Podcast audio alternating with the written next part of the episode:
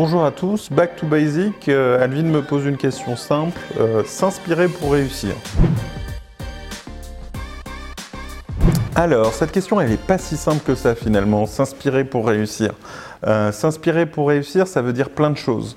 de la manière dont je l'apprends, c'est déjà que oui, de toute manière, il faut s'inspirer, il faut lire, il faut apprendre, il faut apprendre des erreurs des autres, bah, ça évite de les faire soi-même, et que en, en allant creuser, voir ce que d'autres ont fait, en s'enrichissant de ce que font les autres, ben on va plus vite.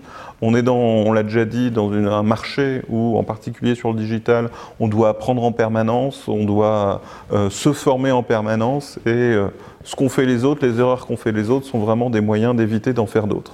En revanche, moi, je suis pas hyper à l'aise avec les gens qui déroulent des méthodes, même si elles sont éprouvées, sans jamais les remettre en question. Euh, les choses changent rien n'interdit euh, de faire des tests autour de choses qui sont éprouvées. Donc on peut commencer à dérouler des méthodes telles qu'elles sont décrites, en tout cas s'il y a une affinité si on le sent bien.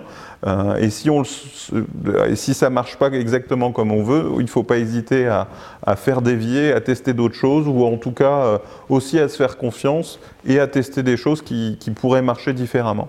Et puis, de la même façon qu'on teste et qu'on ne fait pas confiance à la méthode qu'on a, qu'on, a lue ou déroulée, dont on s'est inspiré, il faut soi-même ne pas se faire confiance et euh, aller remettre en cause des choses qui ne marcheraient pas, être en logique de test permanent en s'inspirant des autres, mais aussi en s'inspirant de l'expérience et des retours d'expérience, et en étant dans une logique où on reste toujours ouvert, euh, toujours ouvert à tester d'autres choses, euh, ne pas fermer les choses, sauf quand on est sûr de son coup, hein, parce que si on laisse tout ouvert à un moment, on ne tranche pas non plus, mais être en capacité d'être euh, en, en essai-erreur permanent pour aller chercher systématiquement de la progression, des choses qui marchent, euh, éliminer ce qui ne marche pas, euh, ne pas se remettre en cause et toujours être euh, dans cette démarche itérative de progression permanente.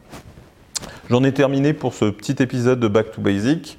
Enjoy the day, n'hésitez pas à partager. À très vite.